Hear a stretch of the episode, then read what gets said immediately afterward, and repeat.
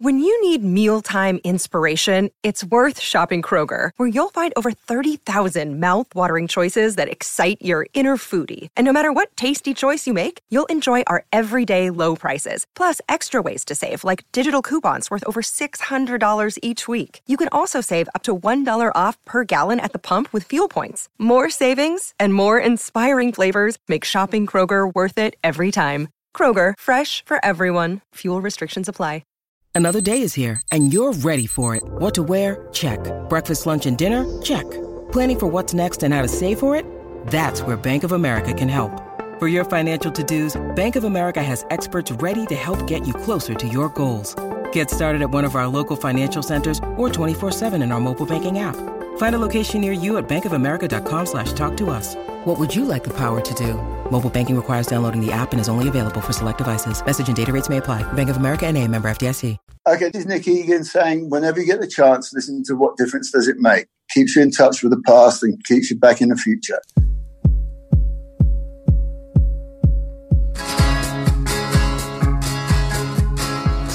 Well, thanks, Nick, for that introduction. And you are, of course, tuned into the What Difference Does It Make podcast. Joined, as always, with my partner, Holly. We're going to start talking about videos. Nick directed some of our favorite music videos from the 80s and 90s. And we're going to talk a, a little bit about the ins and outs of uh, what goes into making a video and what made these videos so memorable. So let's get started. Your first video for for uh, Real Wild Child. I was I watched yeah. it yesterday. There is a quick, very quick shot of a woman wearing a "Never Mind the Bollocks" T-shirt. Did you throw that in as like a nod to Malcolm, like a thank you, or is that just you know just what? A- you know what? Yeah, I tell you what happened with that. I was given the footage from the Ritz. They they played at the Ritz, so it might have been an audience member. I can't remember. I have to have a look at it again. I haven't seen that video for a long time.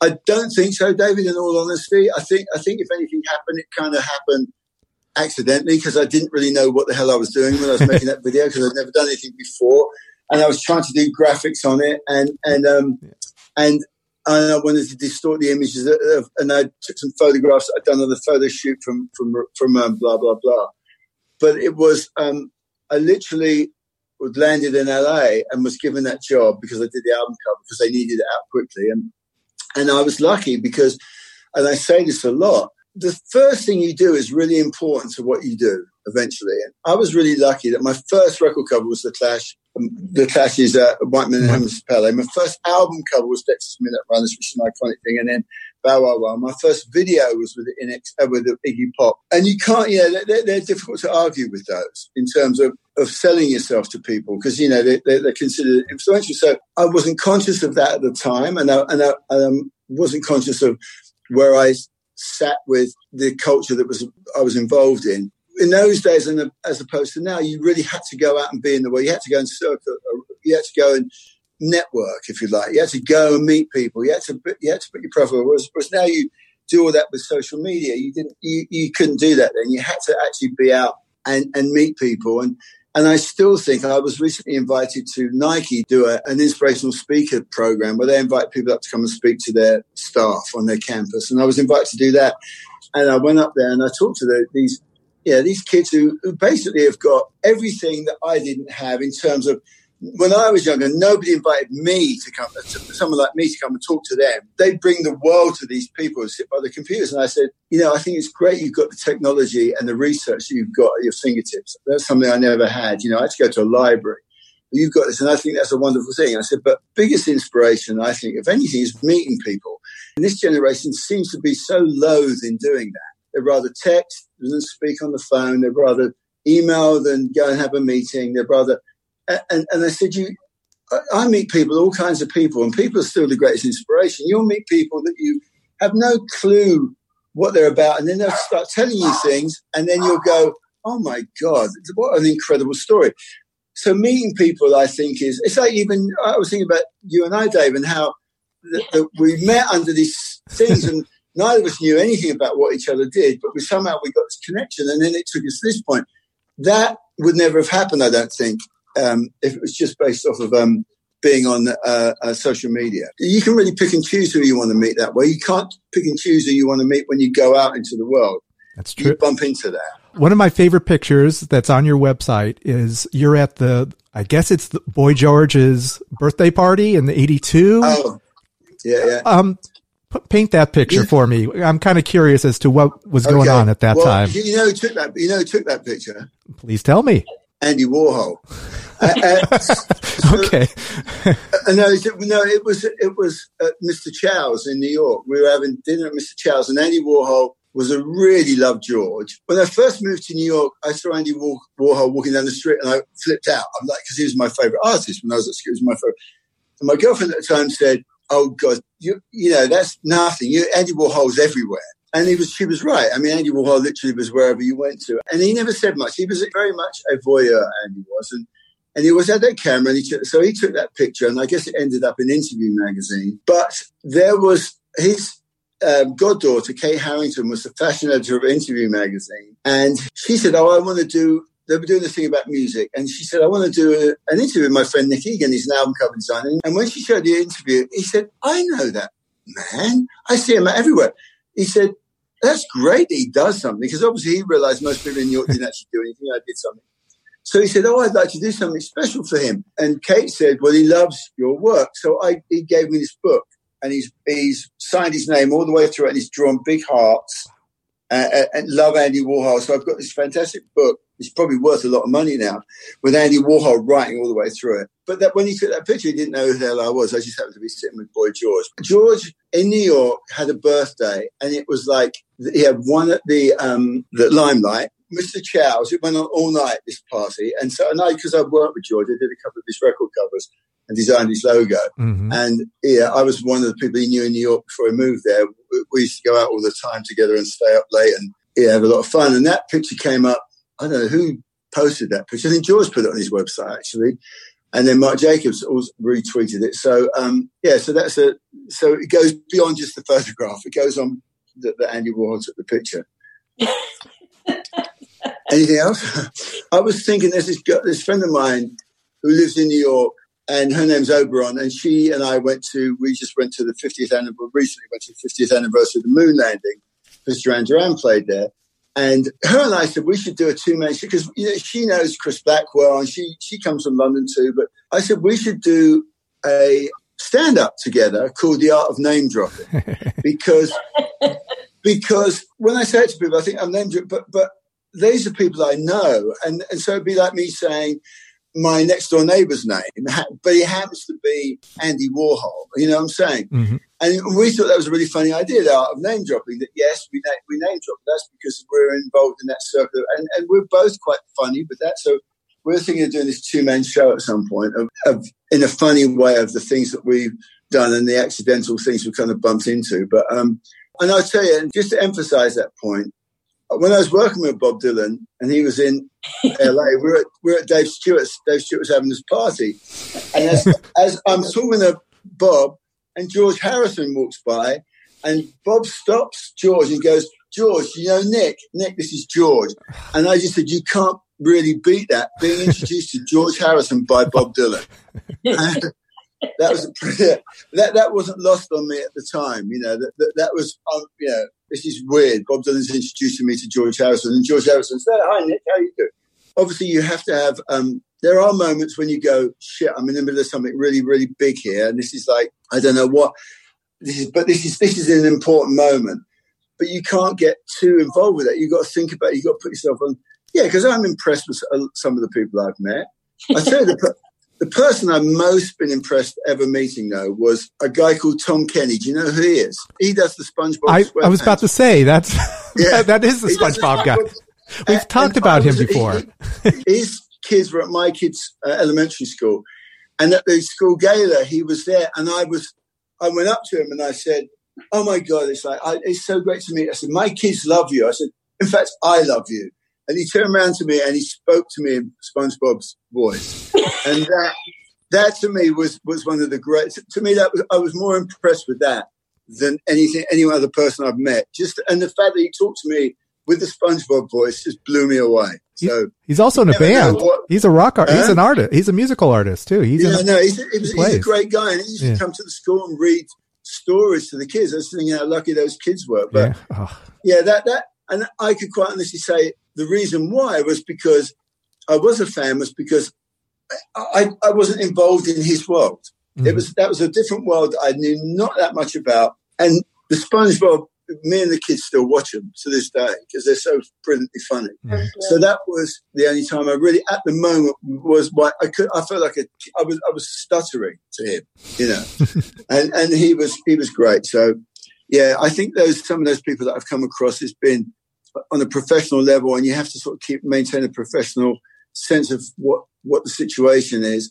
Their, their lives are constantly bombarded by people wanting to talk to them, and, and, and, and I think that's what you have to be when you become in the public eye. But I also get the fact that once in a while you don't want to be talking to someone that's just idolizing you. You want to be able to talk to somebody on a one on one. And that's why I've had to, from the very beginning, had to really look at it, everything I've done from a professional point of view.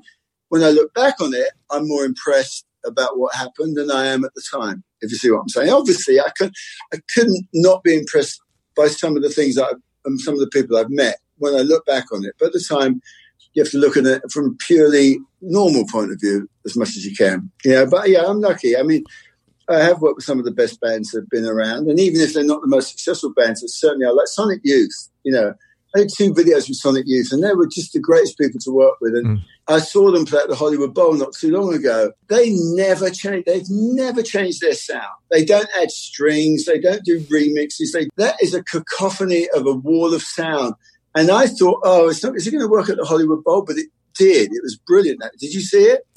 I, they played the Hollywood Bowl. No, that must have been God. They broke up it was like five years or a while ago. Yeah, so yeah, while, while but yeah, I've, yeah, I've seen Sonic Youth before, and they were in a small club. But yeah, that's uh, yeah. the bowl. That would be well, pretty amazing. and I, I thought they were, I, but honestly, I thought that they weren't going to pull it off. I thought they were like very much going to be a small club type of band, but no, they they just it just was one of the best shows I've ever seen because it worked in that environment and what you love about them or what you loved about them was they stuck to what they did. And it took me a while when I did Youth Against Fascism to even figure out if there was a melody in there somehow. Yeah, and, and I was like struggling a little bit with the song because I was the song didn't, uh, didn't blow me away, but over the test of time, it really you, you really get it. And, and I get why they were so beloved by people, was that sound. We're going to take a quick break and we will be right back. You enjoying yourself, Holly? Uh, this is so awesome. I have so much more. There's so much more to cover here.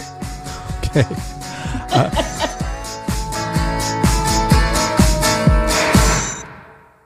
Pantheon podcast listeners. Christian Swain here to tell you more about my experience with Raycon earbuds. Our family now has three pairs of Raycon earbuds around the house, and my wife just grabbed a pair of the Headphone Pros to replace some headphones from a company that was double the price. And yes, she loves them. Now, if you haven't pulled the trigger on a pair of Raycons, or even if you have, but you're in the market for another pair because they're just that good, well, now is the time to check them out because they just launched their upgraded model of the best selling everyday earbuds. With Raycon's upgraded everyday earbuds, now you also get active noise cancellation, ergonomic design, and multi point connectivity that lets you pair with two devices at once. New quick charge function, three customizable sound styles, plus awareness mode. Available in a variety of vibrant new colors to complement any and all skin tones. I even have a pair of earbuds in a cool green color. I have tried just about every earbud known to humankind, and these Raycons are fantastic. Seriously, if you've been wanting to check out Raycons, there truly is no better time. You're going to ask yourself why you didn't check them out sooner, and Raycon offers a 30-day happiness guarantee. So, what are you waiting for? Go to buyraycon.com slash Pantheon today to get 20% off your Raycon order, plus free shipping. That's right, you'll get 20% off and free shipping at buyraycon.com slash Pantheon. Buyraycon.com slash Pantheon.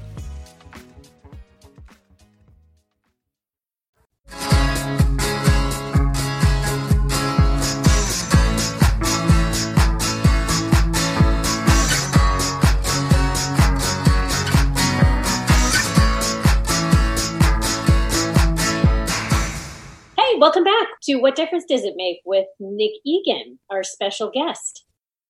You were at the precipice of Alanis Morissette's ascension to, oh, yeah. to like, uh, I mean, you ought to know just launched her. That was like a Beatles moment, uh, you know, like that was a moment. But apparently, not a big fan, or what? Uh, what was the, what's the story uh, behind all of this? Okay, well that's a, yeah, that's an interesting story, and and break my heart. Uh, yeah, see, yeah, Holly is a huge Alanis fan. So. I was going to tell you something about that after and about the video after, but yeah. Okay, well, what happened was I was uh, I I done a video for uh, Madonna's label. Um, what was it called again? Um, Maverick. Um, Maverick, yeah, Maverick Records, and I did a group called Candlebox, and Guy Oseary oh. was the Guy Oseary was the sort of A&R person over there at the time, and I knew him because I I made a video with a group called Concan, and Guy was one of the extras in it with this guy called Bronx Style Bob, who was like who was close to um, Guy. And so years later, when Guy was just this snotty nosed kid, became this kind of like big A and R person. He always remembered me, and he asked me to do a video for Candlebox, Far Behind. And it was right the, the whole Nirvana Seattle thing, and they were sort of riding a little bit on the Seattle. Uh, bandwagon. So I did a video for them, and it went massive. In fact, I think it was the most played video on MTV that year. Probably. Um, and so along came Alanis Morissette, and Guy said to me, "We've got this new artist called Alanis. Would you do a video for us?" So I kind of did. And there's a personal thing comes into this because what happened? I'd just broken up with the mother of my first child, Roman, and she had been brought in as a temporary person to work in the music video department of Maverick, and so I didn't want to. I didn't want to have anything to do with, with her. So I kind of tried to say I wasn't interested in the video, right? I didn't want to do the video. But the guy kept on and on and on, and he wanted me to meet Alanis, and I met with Alanis, and I, and I, you know, I saw what she'd done before. She was this bubblegum kind of like mini skirted Canadian pop star, and I didn't think she had too much credibility. And she, and you know what, she she was blooming at that point. She had teenage acne, and she had a monobrow, I mean, I'll be honest, she just didn't look like she was going to work on film.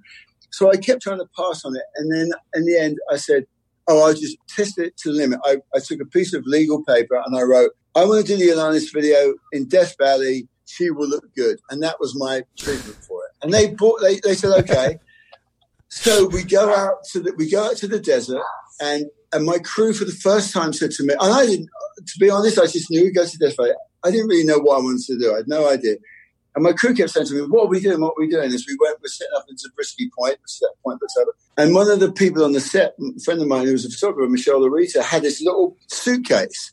And there was that time when those little um, cat stickers, I don't know if you remember those cat stickers you get from those little vending machines, those kitty cat stickers. I think so. And she had them on this, and I said, That's it, I've got it. Because when you listen to the lyric, I hate to bug you in the middle of dinner. This was an 18 year old girl who had not recently lost her virginity. And she, I guess this guy was a 36 year old guy, and she took it really personally that to him it was nothing. You know, to her it was a big deal. So I thought that line to me, I hate to bug you in the middle of dinner, was ironic because actually what she really, she did want to bug him in the middle of dinner and nothing was going to stop her from doing this mission wherever it was. So now I saw this Terminator type of character, this, this aggrieved woman who wanted to go and, and, and have it out with this person. Nothing was going to stop her. She would walk the entire length of the nation to get there. So this suitcase was this metaphor for her, where this is where I get her changing. You know, she stops and she changes into another outfit. And she keeps walking, and then she's running, and then you end up in the most spectacular part of this country, which is Death Valley. I've got an obsession with Death Valley anyway. But she's in the middle of Death Valley. She's walking, and she's coming to sing, and and I started cutting, and I thought, you know, we shot it on Super 8, and I thought, oh, you know, out of, out of nothing, I've made something. I've made this story. Super 8 made it really easy to move around, so we didn't have to get locked into shot lists. It was really, let's do it over there, let's do it over there. We had the, um, you know, the rangers with us were helping us out uh, to get to places the normal public couldn't get to. And then um, we, when I did the final edit, she sent a note and said, I love the edit, Nick. I've just got a, a, few changes. So I went to her little house when she had this little bungalow in um, Santa Monica, and then she um, she proceeded to give me twenty pages of changes. Of, and I'm like, hold on a second. I said, she goes, I want this, this, and I said, no, no, you know what you don't understand. She goes, I want more close-ups. Now the reason I didn't do close-ups because her skin was bad, and she had this monobrow, and this the way she was delivering the song was intense. Don't get me wrong, it was great, but it didn't make her look attractive. She was she was mugging uh, and she was pulling these faces. I didn't tell her that, but I said, "You got to trust me." I said, "This is this is Super 8 film. It's not very flattering on close up." I said, and also people are not going to want to see. Uh, ironically, she did that video that was just a close up of her face, which I thought was ironic after I'd just done that. She, I said, you can't have a. People are going to get. It's going to be too much if you all you see is close up.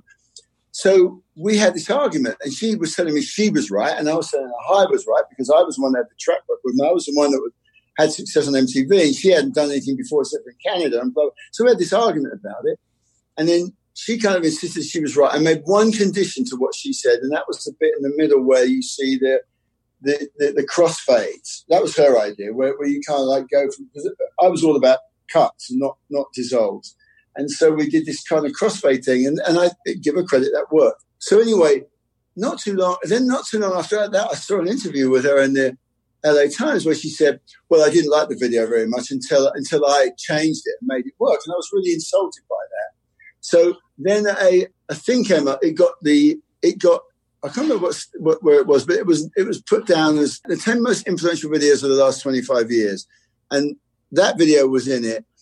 For the reason being, the way it changed the perception of women in rock music. Up until then, most women were considered just like a, a titillation to a video. And even the scene. This is the first time a woman rocked out as a front person in the video and it ended up insp- being inspiration for the Lilith Fair, and all these things came as a result of it, and that's why it was. In, that's why I. I personally never liked. I, I was. I, to me, I I wasn't a big fan of that video. I had better videos. I, I more like the Oasis videos, and so they came to me at this TV station said they wanted to do an interview with me about it, and as I was finishing the interview, I said, "Does Alanis know I'm doing this interview?" And they said, no, not yet. I said, I bet you when she finds out I'm doing it, because she wasn't going to do it. I said, I bet you when she finds out I've done it, she'll want to do it. And sure enough, she did. And she did this thing where she said, well, Nick wasn't very happy with the ideas, but I think what I said improved the whole video, which was just bullshit. And it just shows you the cult celebrity because they took her side rather than my side on it. And actually, I'd say 90% of that video is everything that I did it, and, and 10% was her idea. And I've seen her since. I saw at a friend's wedding and we kissed and made up. And, you know, but she will never admit that that was a video that really broke her career. And I did it. It's just funny because I didn't give a shit about it. I didn't want to do it. I tried everything I could not to do it. I, I, I, even to the point of writing a treatment that had no information on it at all. It's just like I want to, I want to go to make a video in Death Valley.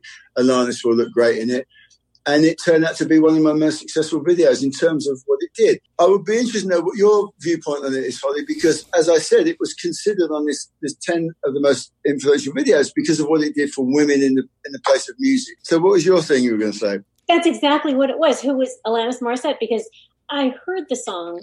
I was working for a radio network at the time, and we had these, these um, hit discs, you know, with new new releases for the week, and that was the first time I heard the song, and I yeah. went, gaga over the song itself. Had, Great I mean, song. in my early 20s, you know, yeah. had a huge impact on me. So, of course, I, I, wanted to hear more by her. But then when I saw the video, first of all, I thought the video was beautiful. I love the color. I loved everything about it. But it's funny, it left me hearing. That's why hearing the story now is so mm-hmm. is so great because it left me wanting to see more of her.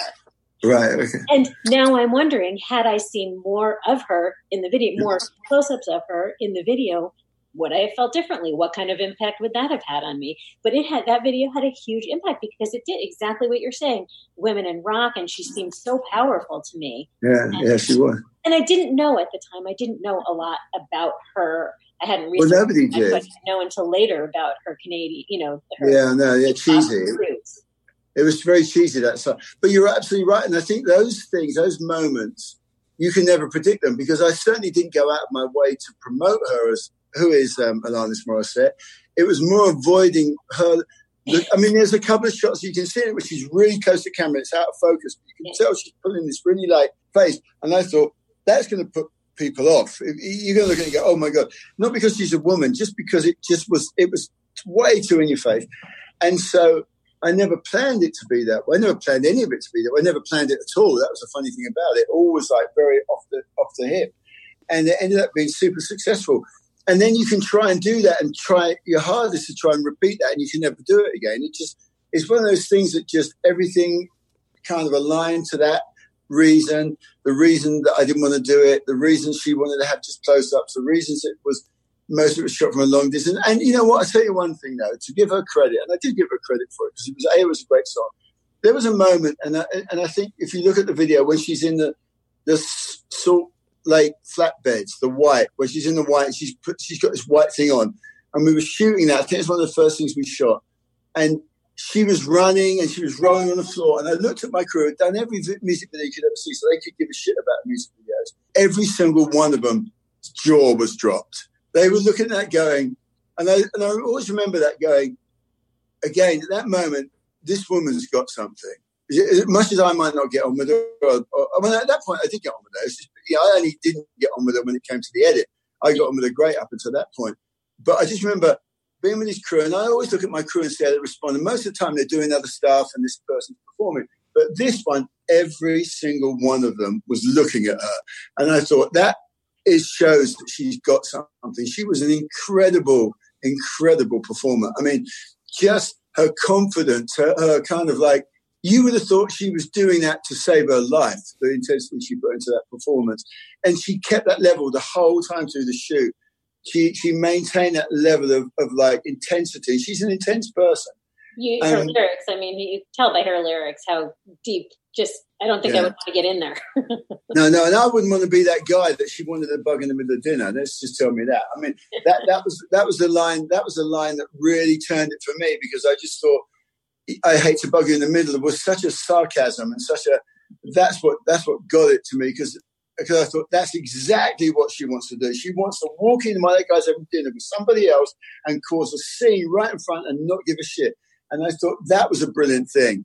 And, and that, in a way, was an empowerment of women, even though I think her motives were naive because, you know, 18, being with a man that's older than yourself, you learn a quick, and rude lesson about life because it was important to her. She lost her virginity. It was a big deal to her. But to other people, it doesn't. It's just another day, you know. And the fact that she took that so intensively showed her naivety, but in a way also showed her strength because she didn't care that people thought that. So I've got listen. I've got a lot of respect for her. I just think the way she slanted it in the media just bothered me more than anything else. Like she was really reticent to give me credit for it, even though I mean I, she deserves credit because she was a performer. She was great.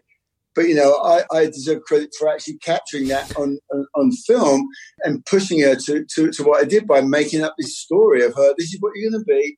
You're going to be like the Terminator. That's what I told her. That, you know, in the Terminator, you can't stop Arnold Schwarzenegger. He just keeps going and going and going. And that was what I put in her head. I said, "You're the Terminator. You're coming across the country. Nothing, nothing. Not the military is going to stop you from getting to where you're going to go." And she took that on, and she did it really, really well. So yeah, the other stuff was accidental, but but yeah, it was great, powerful, you know.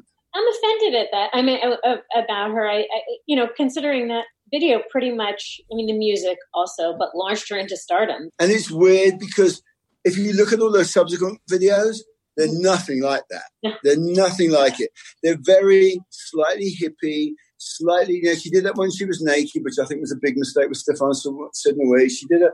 The the the total close up which which I think is yeah, it was it was interesting. I, I think that it wasn't the kind of video that she really would have done herself, but it was because I was so used to working with bands and I was so good at bringing out performance in people. And I think the record label convinced her that was right, and she did everything. She was great when I was working with her, but I noticed that everything after that was nothing like the your no. It never she never really rocked out like she did on that. No, definitely not. I, I think I'm, I think I'm sort of lightening up on, you know, because you do a job. There's been videos I've done and I've gone, oh, you know what, that, I didn't enjoy that. So I don't enjoy looking at the video. And, and that was one. I think I've sort of lightened up on that a little bit because because of its place in, in kind of cultural history in terms of, of what it did. And I was when I watched the when I watched the, that program about it, and, and the way people were talking about it and the way people were going on about what it meant and, and then they were interviewing girls and saying that that gave us that gave us authority and that gave us a place and that gave us power. Then it touched me that, that I had been involved because I'm a big, big supporter of women and equality for women and women in, in rock. And so, so to have had a part in that because I always had as many women on the crew as I could get. Know, I was always close. My, my producers were always women. To have had that effect on women and yourself as well, Holly, is a proud moment for me to done in the political sense of what I've done. You know, so so yeah, I'm, I'm beginning to see it more and more um, from that point of view than I did from my own personal point of view. But thank you for saying that. oh, pleasure. But also, don't get me wrong. I'm a bit. I'm a fan of the other, the INXS, and the you know, oh, Duran and all that as well. Okay, someone asked me recently when I did this interview with the, the Duran Duran fan website, and they asked me, "You never really." Ever feel like you finish what you finish? You you you have to hurry up. You got to finish your deadline, so you have to finish. You have to make compromises. The one video I've ever done, it's one of my most recent videos, is the Duran Duran pressure off video because that was the first time I've been. Because a it was like it, yeah. When I when I talked to Nick Rhodes about it, he said he said it should be like the INXS Kick cover, so that was great. But it's the only video I've ever done when it ended up being exactly as I saw it in my head, exactly without anything. I've always seen it in my head, and it's always come out slightly different. Sometimes better, sometimes not as good as. But that video was exactly as as I saw it. And what I got from that video was every single shot in that video is an individual. I've never got them together in one place. And that to shoot the band in London and actually shoot Nile Rodgers and Janelle Monáe in Los Angeles. And I've got to give Simon credit because I said, Simon, you've got to play this like you're on stage with everyone. You've got to work. you've got because otherwise it won't work. Yeah. And we gave him C stands as, as, like, okay, this is where John is. This is where this is where Nick is. This, and these are what he didn't need the eye lines. He said, "You can take the eye lines away." And if you look at the video, you look at him. He looks over just when Janelle Monáe comes into it. And he looks over where John is, and he makes it come together. And, and, and to me, it really got and first of all, with Duran Duran, and with any band, whether it's on album covers, the same with INXS. Uh, the reason I did the Kick covers because you can, if you take a photograph of five guys in a band, it's always going to be one that doesn't look very good, or two, and and it's really almost impossible getting all five people to look great at the same time. But if you shoot them as individuals, which I did with the INXS cover, and then montage it together, everybody can look great in it, and that's what happened in that Duran Duran video in terms of yeah, Nick looked great because I worked on his individual shots. John looked great. So, and then when you put them together, and then you got someone like Janelle Monáe, who's got such a great energy and so like, it, like she raises everything up to a high level. Then I go, I got the perfect. That was the perfect storm for me. All, all really came, but it still had an influence of the '80s and the '90s in it. One of my probably top 10 songs is Live Forever. And I love the band Oasis. Oh. And I'm sure, and the Gallagher boys are probably like insane. I just need to hear what you must have. Some, what What are your impressions of the Gallagher brothers, or you know, like? Well, uh, the first time I went to see them play the Whiskey, they I, I, got there too late because Liam had stormed off stage, so I missed that. that then sounds I went about for right. Dinner with them with Epic Records. They took me and them out for dinner.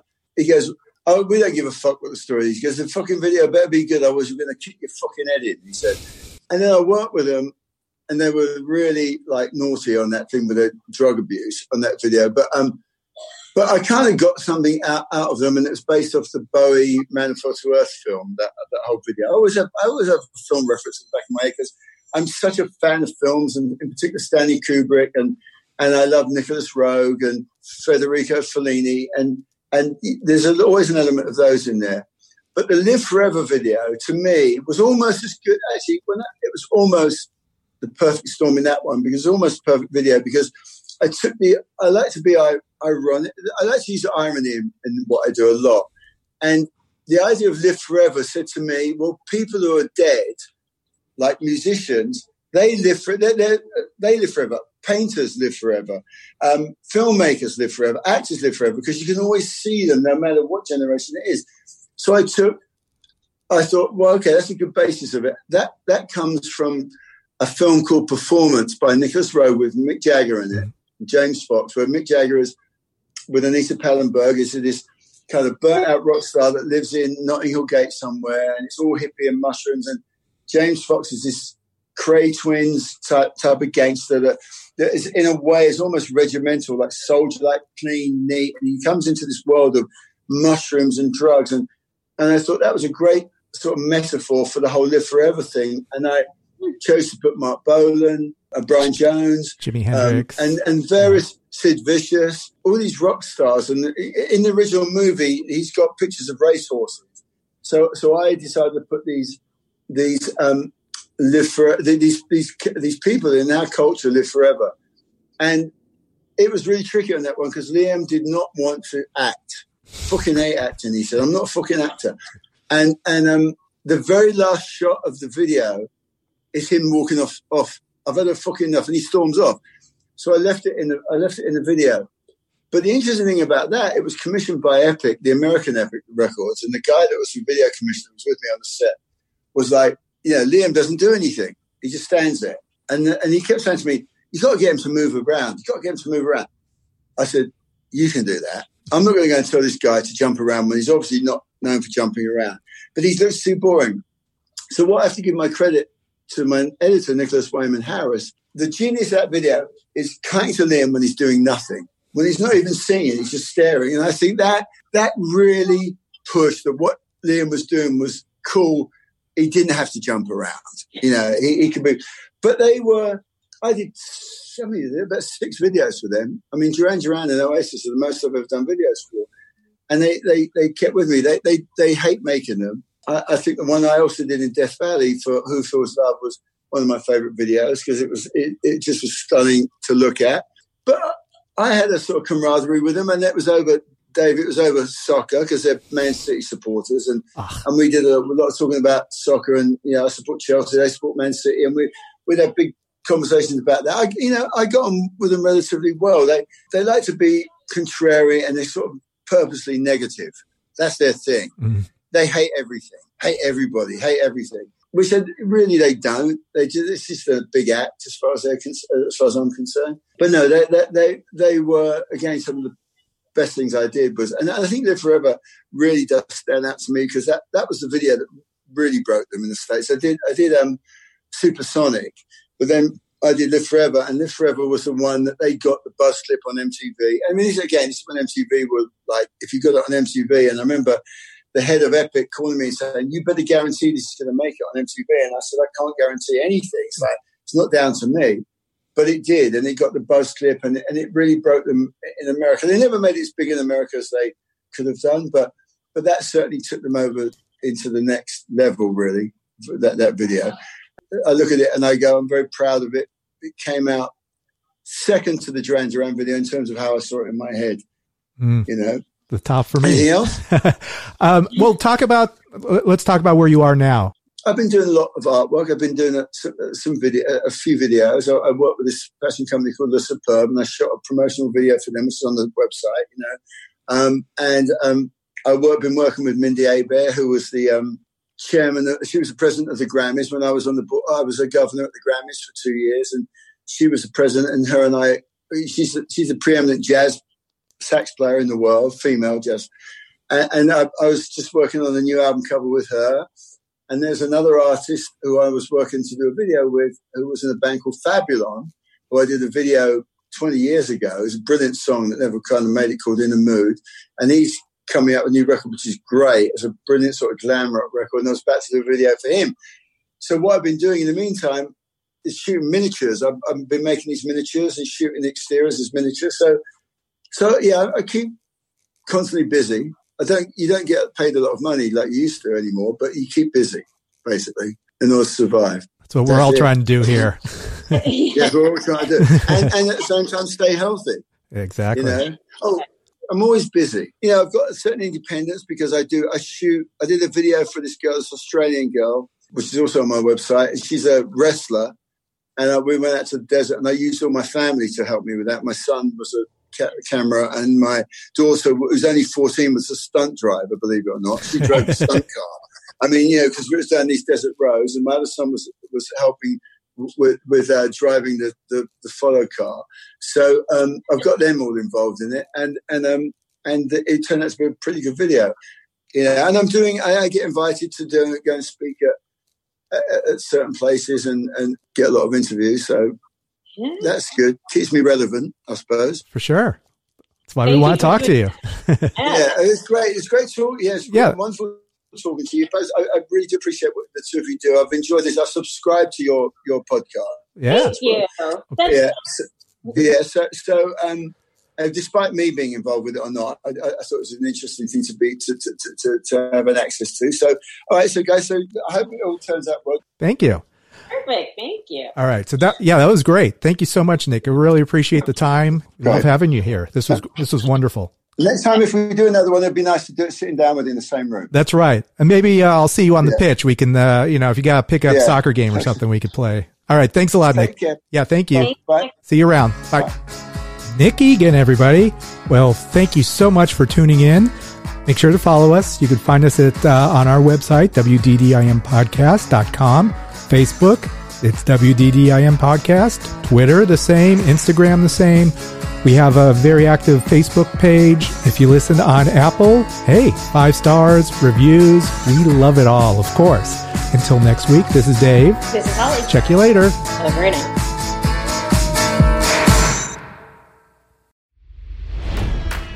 It's NFL draft season, and that means it's time to start thinking about fantasy football.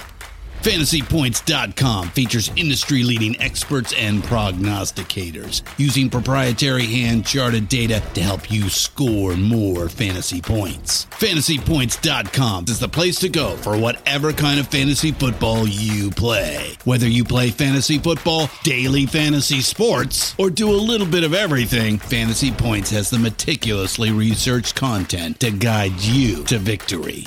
And why wait for the fall? Fantasy Points also covers the new spring football league, the UFL.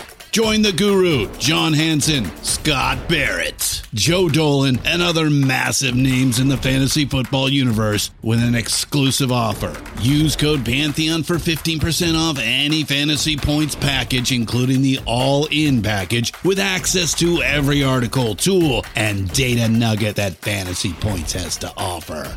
That's fantasypoints.com and code Pantheon for 15% off at Fantasy Points. Fantasypoints.com. Code Pantheon. Score more fantasy points.